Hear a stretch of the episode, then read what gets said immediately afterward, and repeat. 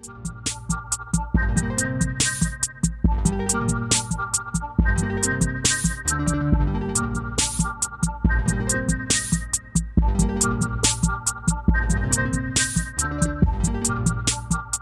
right, hello everyone. This is Scott McNamara with What's New in Adapted Physical Education, coming back at you for another new episode. Um, today is an exciting episode. I was able to get Dr. Monica Lepore, an APE professor at West Chester University of Pennsylvania, to come on the show. And uh, what's exciting is Dr. Lepore has, has done quite a few endeavors in the field of adaptive physical education, many textbooks, very well known for uh, some of her aquatics programs. But what is really great is that uh, she recently went on a sabbatical, which she'll talk about how she did it and why, to go around the country and go to different universities, which she went to eight altogether, and take a look at their practicum programs. And practicum programs are those college courses that give college students the opportunity to work with students with disabilities. And many of the listeners, even if you're APE teachers and you're or you're undergrad or you're a teacher, most of you probably went through a program like this. And hopefully, they all were really beneficial for you because uh, what we know is that they seem to have a really big impact. So, she went around the country to find out what was unique, what was different, how, you know, and how can we incorporate some of those things and make them even stronger. So, she had a really interesting story. And uh, this is a part one of two episodes with Dr. Lepore. And we're going to talk today about how each program was set up and why, you know, why she went to the sabbatical and how we can use some of those uh, different skills and ideas in a uh, practicum setting, as well as you should think about if you are a teacher, how can if you're there are any universities around that you can get your students to go to them because a lot of universities want that connection with the school districts as well. All right, so with that, uh, Dr. Lepore is going to start. Uh, she's going to introduce herself and talk about her own program. I guess I, uh, let me tell you the story of how I got to do this sabbatical, okay? I guess I could start with uh, introducing myself. My name is Monica Lepore. I teach at West Chester University in Pennsylvania, and I have been a professional preparator of adapted physical educators for 35 years. And before that, I was three years in the field as an adapted PE teacher um, in Long Island at a self-contained school for about 250 children. And um, I really love what I do, but I was a little concerned that being away from the hands on in the public schools for so long, and also that my model of practicum based teaching was based on when I went to the University of Wisconsin La Crosse in 1978, I was a little concerned that in my twilight years of my profession that I was stale. So a lot of people try to say, why don't you take a sabbatical? And so when you think of a sabbatical, you think of like refreshing yourself. I was thinking more like of relaxing and etc. But there was no relaxing in my sabbatical, but there was refreshing. That's for sure. Professional refreshment. So I was looking to do a few things. One is to see was I, am I still on track after 35 years teaching the same classes to different students, but kind of doing a similar thing? Um, was I also burning out at all? And would I need to see other people's programs for me to get refreshed again? And um, a third piece was kind of to look at what other people just were doing. What are they doing? And how can I incorporate that into my service learning programs? Um, so I teach an intro to adapted physical education class, the basic required class that everyone who wants to be a health and physical educator um, in Pennsylvania needs to teach. But I also teach a class called Disability Studies, which is looking at the experience of disability in the world and kind of more like a psychosocial aspect to it, um, where we talk a lot about the intersection of disability with, you know, maybe race or gender or uh, what are the we talk about laws and we talk about oppression and we talk about the history of people with disability in America. So that's a real different class than my intro to adaptive PE. And then I teach a class called inclusion in health and physical education, which is taught at the same time to the same students as the adapted intro to adaptive PE class. So there's they're taking six credits at once with me. Half of the credits, six, three of the credits are uh, you know, more focused on inclusionary principles and inclusion strategies, while the other one is focused on meeting a person with a disability in physical education or health, assessing them, writing goals and objectives for them, and teaching them and writing reflections about it. So I see that as two drastically different things. So we have those three classes, but I also have a 21 credit adapted physical education minor. And each one of those classes has a service learning practicum component. So that's a lot of service learning classes. So my students generate about three to 5,000 hours of service learning a year at West Chester University. Um, and West Chester University is one of the Carnegie service learning uh, universities in the United States. So we're very proud of that.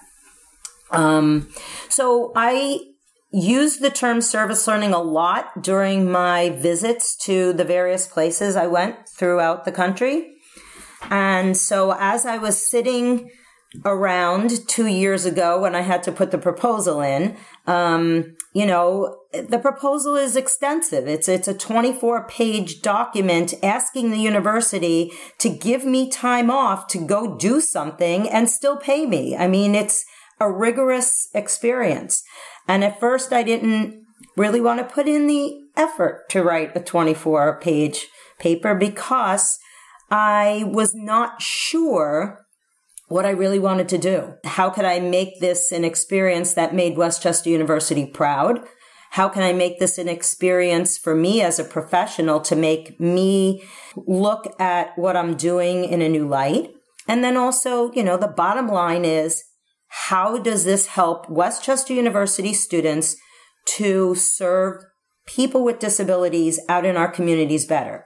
Will I be able to do anything during my sabbatical to make that end. And um, so I was not sure I would find something that would be worthy. Um, but then I just kind of sat down and looked at it and found that I think that I could learn from a lot of other people.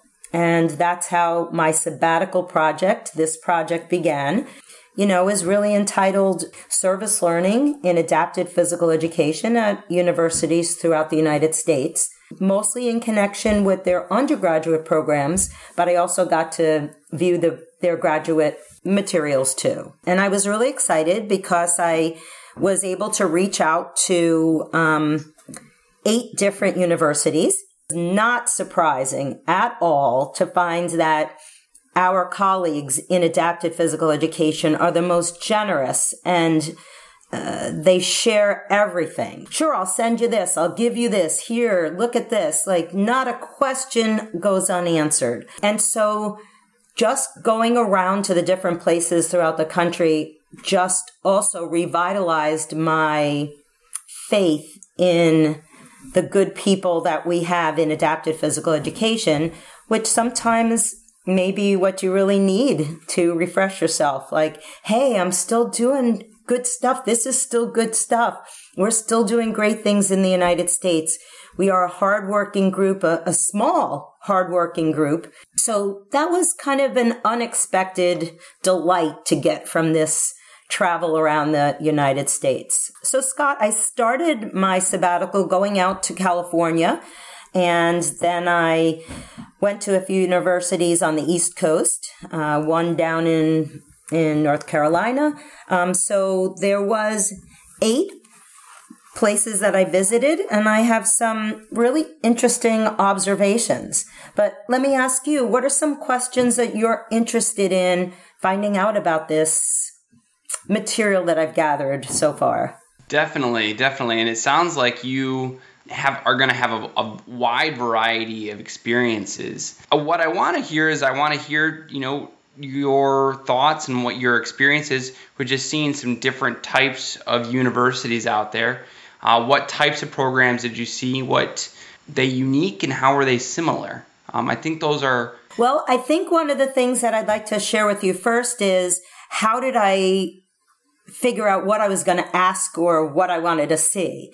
Um, so I knew that service learning, which of course is the buzzword everywhere, was going to be part of the focus of my my questions. So I wanted to know a couple of things. Do the programs that teach professional preparation in adapted physical education, do these programs share information or function under a service learning coordinator at the university? And I was surprised to find out that a lot of them did not. They didn't have the answer to the question, like, who is your service learning coordinator? They were like, I don't know. Um, and I find that at West Chester University, one of my stalwart supporters is the service learning coordinator at the university. Um, so I kind of wanted to know what people's experiences were with that. And it was about maybe 50 50. About 50% said, Yeah, I think we send them something, which meant to me, no, we don't work together.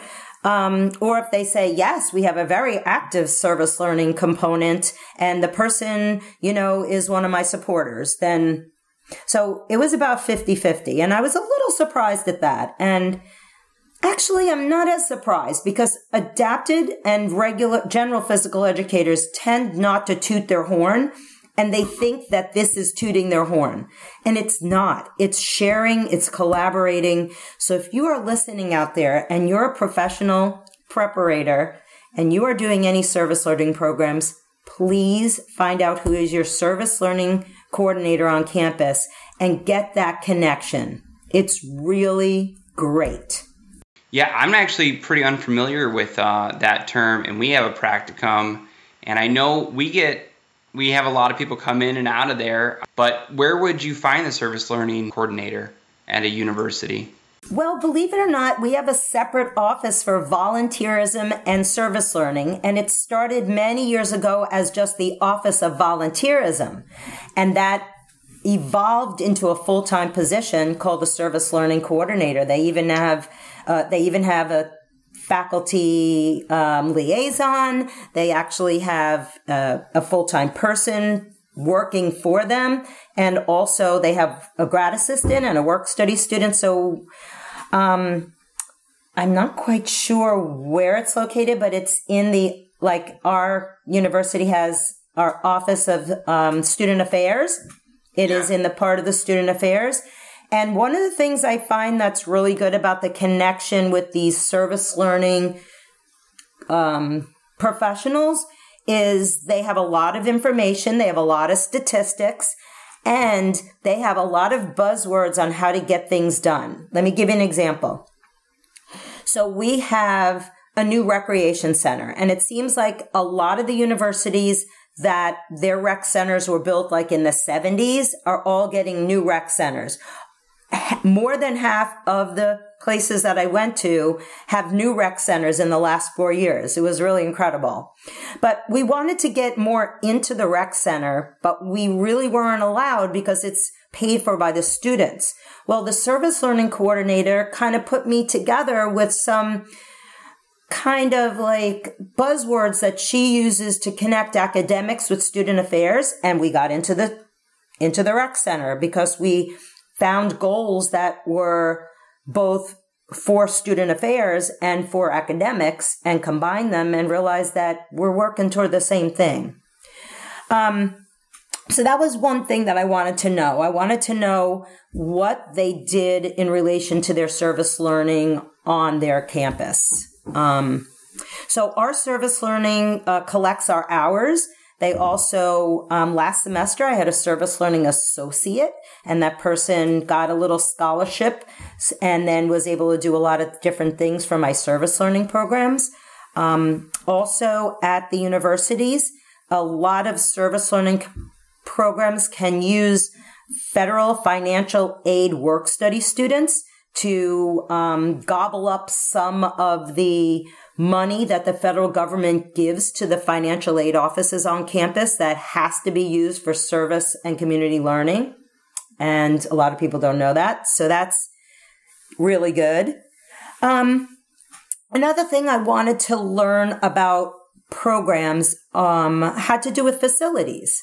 I want to know what facilities people have. Um, all of us, I think, in general, struggle with facilities.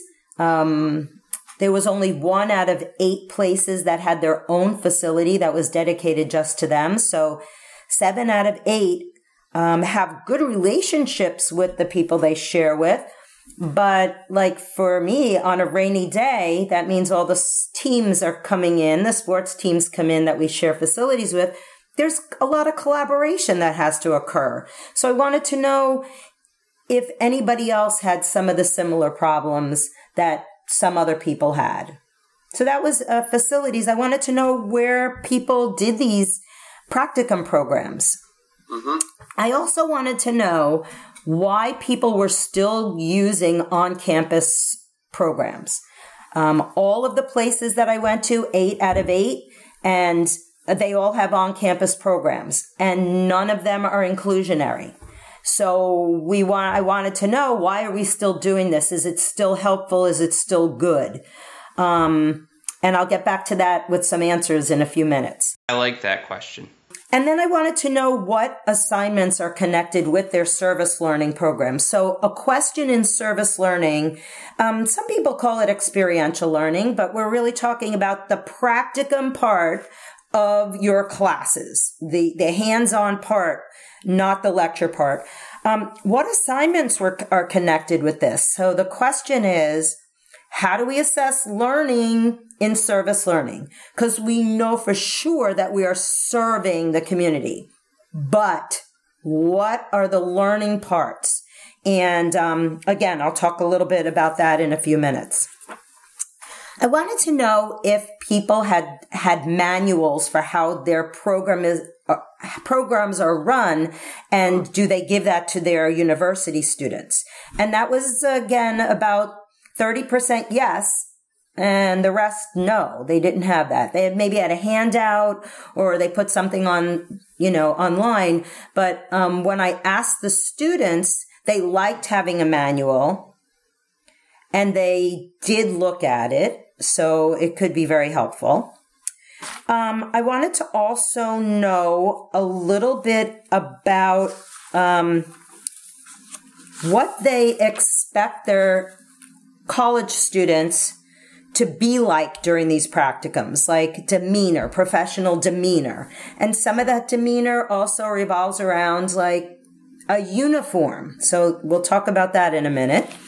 And then I, I really was very, very interested in how and who manages these programs because that seems to be the part that I'm struggling with in my profession and my professionalism. It just seems like I am conducting many, many, many service learning programs and it doesn't seem like I get a lot of help. Um, yeah. I don't get any funding. And it seems like I am putting more time in planning the practicum part than I am in planning my lectures. And I mean, that's a good thing because that's what we do. You know, I want my students to, to see what we do and feel it and experience it. Um, and of course, in a practicum program, we have many different things that occur that you don't expect. And that's what our students need to know. How do I deal with someone melting down or licking the floor or biting the Nerf balls or throwing the bat? Like that's the part uh, that's that's kind of important. But I I want to know how people manage this stuff. How do they how do they run all these programs and and grade all these lesson plans and you know talk to the softball coach who really wants to have another 15 minutes in the gym or you know, how do they manage all of this? Because I have to admit, it's a little overwhelming. You know, okay, so Sundays, we have Special Olympics swimming. It's open to all students at the university for service learning. We have some people that are in an English class and they're, they have to write about their experiences. Then I have the swim team who are doing it as a community service for their team. And then we have my students who are trying to acquire like 150 hours before they graduate. Uh, then we have some students who are doing it as pre-professional educational hours. So there's so many different components to it. You know, you know, did, are my lifeguards there? Is the water temperature good? Is the lift working today? You know, who's absent? Who's not? Do we have a meet coming up? You know, there are just so many things. I'm like, somebody else has to have some ideas for me about how to manage things because they're a little bit over my head sometimes. So now let's now talk about your program in, in comparison with some of the outcomes that you were looking at, such as their facilities, their uh, program management, and their uh, sizes and such as well um, from your, your travels.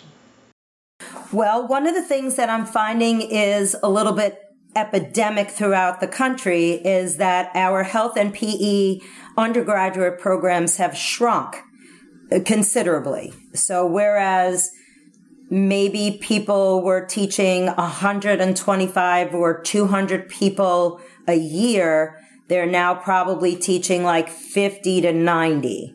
So our programs all across the country are have shrunk. Okay, um, I see a small increase over the last year in kind of a comeback, um, but that puts a little bit of stress on the practicum programs that are already in place. Because if I have 50 children that come every Wednesday night and now I only have 30 volunteers, now I am at the Office of Service Learning, try to drum up 20 more volunteers just to keep the practicum program working. I, I, am not going to tell these 20 kids, hey, guess what? We don't have a volunteer for you. You know, that's just not good community service. Um, so I have found that the programs are getting a little bit smaller. Um, some of the grad programs are shrinking also. Um, we're f- I'm finding when I went somewhere that uh, their programs are smaller. They're they're not having the same amount of money come in from the federal government as training. Um, so I I saw that the the that programs overall are a little bit smaller than they have been 10 years ago. Um, I found that everybody who is in my position as someone who teaches college students and how to adapt, differentiate, modify for people with disabilities are um, a very excited crew. They are creative. They are hardworking. They are always on double duty. Um, they are juggling many, many balls during their week um, to try to get things done. And, um, but we seem to be on the same page. Every time I left somewhere, I would say to myself, wow, I got five great new ideas, but we are on the same page. It was really phenomenal especially the assignments. We're, we're all on the same page with assignments. You know, we're asking young professionals to do assessment. We're asking them to talk to parents. We're asking them to learn how to write goals and objectives. We're asking them to differentiate instruction. We're asking them to be creative in using equipment and, and cue words. And it seems like everybody is really taking the time to read literature and incorporate it in their class. You know, I saw fabulous things regarding um, positive behavior support plans. And I think that's where we need to keep heading. There was no like explosive aha moments anywhere because I think we're all doing a great job. And that made me feel really happy. Um, what was different about the different programs is how much autonomy university professors give to their undergraduate students. So I have a tendency to be a little bit more um, controlling. Like I like to control what's going to happen as much as I can during the practicum program because I feel like the young people, the kids, the clients will bring enough diversity to the table that day that there'll be plenty of stuff to react to. I like I like to have a little bit more hands in the teaching. So for example, I like to write the lesson plan outline and my students differentiate, modify, modify and adapt versus starting from scratch with an outline. I also like to dictate what are going to be the themes because I think undergraduate students, while they're my favorite people ever, I don't think that they really can dig into a theme at a sophomore level, which is when my class is taught. They might not have even had intro to elementary PE yet. And I'm telling them the word theme and they think I mean like to say spring is a theme and fall is a theme. And I'm like, no, finding open space is a theme. Um, also, undergraduates tend to gravitate toward an easier thing like basketball, yes. dribbling, throwing and catching.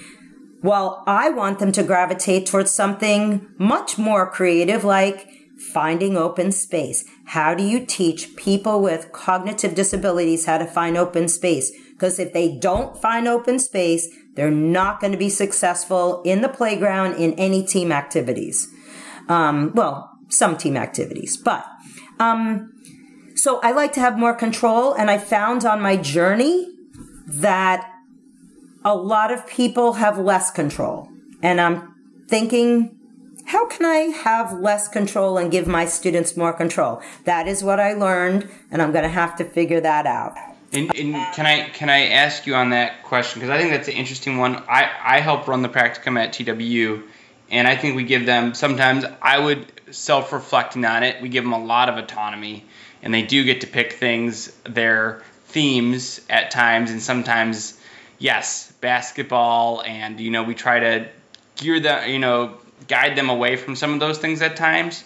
But we do give them a lot of that. Do, like what are the benefits and, and you know maybe not benefits of, of uh, the autonomy versus not autonomy do you think when i was looking at different programs i found some of them were similar to mine and let me give you a typical hour and 20 minutes of what happens like on a wednesday night in my practicum program so the first 20 minutes my undergraduate students who have the least experience they are working on the goals and objectives that they came up with during their assessment. So two, one, two objectives they have to work on. They have 20 minutes to have autonomy in that.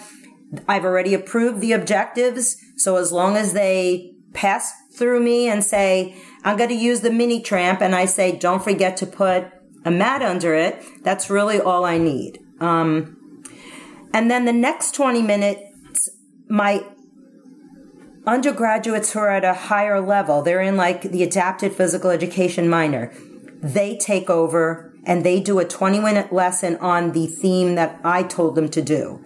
So for two weeks in a row, maybe the theme is balance and agility. So they will have a 20 minute lesson on balance. Then they will take a little break. Then the, another person teaches the other part of the 20 minute balance lesson, part two. And then they have 20 minutes on this thing called the Fabulous Fitness Five. So it's five things that we do every single week that the children in the program chart their progress and hopefully they will do those at home. They're very easy things. Um, so the first 20 minutes, my students who are new have all the autonomy. Then they have 40 minutes that they have to be like a paraeducator in a class. Then they have 20 minutes where they are working with their students on those five fitness things that they can have autonomy in how to motivate them and they can have the autonomy on how to figure out which things they do first in that. So that's kind of how I ran, run it. And it looks like that I found three out of eight um, universities that I saw do pretty much the exact same thing as that. And then the others let their undergraduates have the whole hour that they are in charge and maybe a grad assistant walks around with the faculty member and says, Hey, maybe you should try this. Um, and their autonomy is checked by a lesson plan that the professor or a grad student looked over. Um, yeah. And so that that's you know that's how uh, uh, more than half of the the the practicums that I saw have a lot, almost 100% autonomy by an undergraduate who is learning intro to adaptive PE.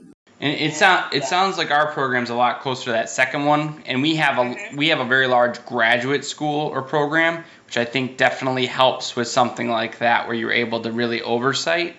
But it does also sound to me like the structured programs, you're you know, and it sounds like you have just as much positive as there is negative to it, but maybe that there's less room for error on that on a more structured one like you're giving them, uh, which you know is obviously positive and negative since there's more right, more course. room. So that's my learning myself is how can I take all of those programs that I saw? How can I take that autonomy that these undergraduates have and gradually bring it into my program so that I feel okay with it.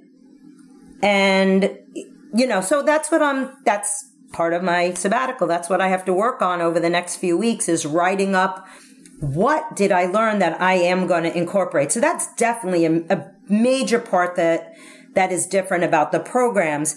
Another part is how much help people have. So let's look at some of the ways that people have gotten themselves help. One is they have other faculty who do that. So at one of the universities, there are two faculty members that have a the same class that's held at the same time so they can then combine during their practicum time and there's two university faculty there at once. Ooh, that would be real nice. Okay. I used to have that back in the day. Don't have that anymore. Another way is through grad assistance. There was probably, I'd say six out of the eight programs have some type of a graduate assistant that either, either is paid for by the university or their, or grants that faculty have written and a lot of these university grad students or grad assistants, excuse me, are already certified in health and physical education. Well, then the faculty member could be really, really happy with the level of risk management because that's a big issue. Um, so, and then some of them, uh, use student like I use students who have already had the introduction class to adaptive PE as my staff. They don't get paid, but they are the ones who conduct all of the help with the assessments. They're the ones who have a group of five undergraduates who they oversee and they give feedback to. Um, and they're the ones who um, I help to decide whether or not things are safe.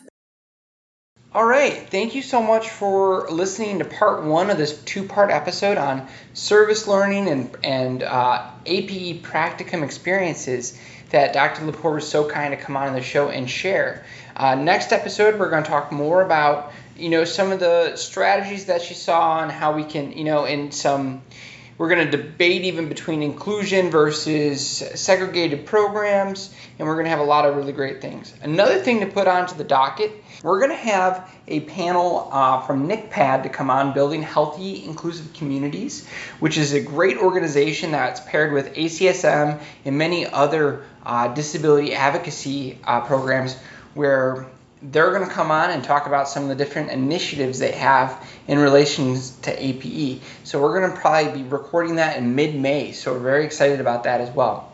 Well, as always, we'll have another episode out in a few weeks for y'all, finishing up this interview with Dr. Lepore. Until then, uh, I hope all of you are doing well in IEP season as well as the end of the college semester. So take care, and we'll see you soon.